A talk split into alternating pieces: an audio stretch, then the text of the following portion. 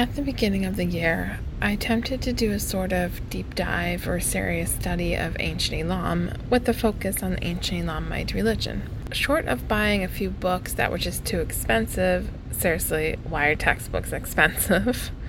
I feel like I learned a lot in these past few months. Part of my self study plan involved some writing projects and doing a painting of a deity. The deity I decided to paint was the goddess Narundi.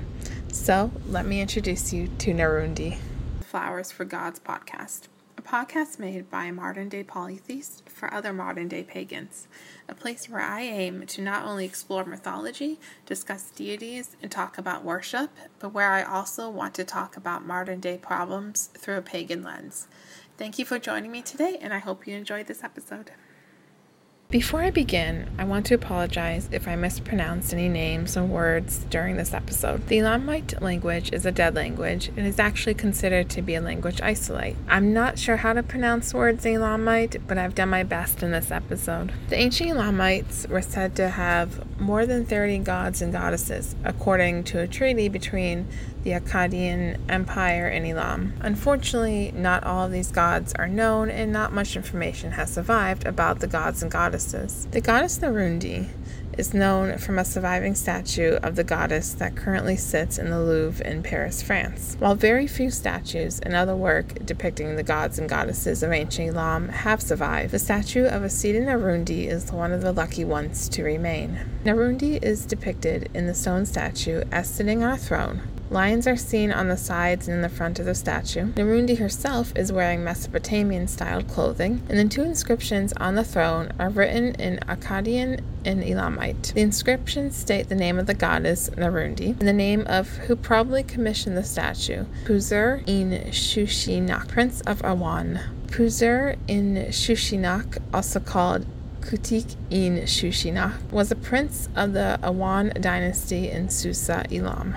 Judging from the statue, we can guess that Narundi was associated with lions, which were a symbol of strength. Given the close relationship that Elam had to Mesopotamia, there might also be a connection between Narundi and the Mesopotamian goddess Inanna or Ishtar, who was also associated with lions. Inanna was a goddess of war, fertility, love, and sex. It is possible that Narundi may have also had these attributes either on her own or by her association with the Mesopotamian goddess. The goddess is seen holding a goblet in one hand and a palm leaf in the other hand. Both of her hands are positioned in front of her breast as well. It is possible that Narundi was also a goddess of nourishment she may have had aspects of fertility and motherhood associated with her. Finally, Narundi wears a headdress in a Mesopotamian style. The headdress is made out of three pairs of horns, showing someone of high rank. Her high rank could lead us to see her as a goddess of empires and kings, perhaps one who protects kings and empires during times of war. We do have to be careful when inferring aspects of the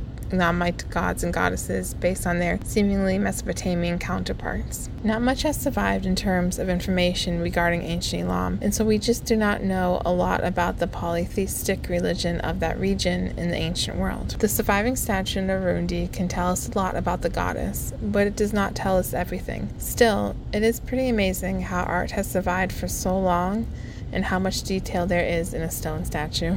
I want to thank you for listening to this episode of the podcast.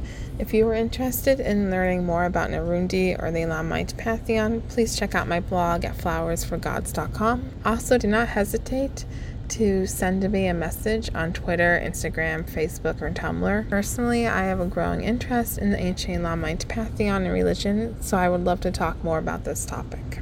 Thank you for listening to this episode of the Flowers for Gods podcast. If you're interested in appearing as a guest on this podcast or having your book, blog, and so on featured, please reach out to me at lucia at flowersforgods.com. That's L U C I A at flowersforgods.com. You can also find me on Instagram at flowersforgods, on Twitter at longoratailer, and on Tumblr as flowersforgods.tumblr.com. Please also check out the blog at flowersforgods.com for more pagan related posts, book reviews, and artwork. Thank you, and I hope to see you in the next episode.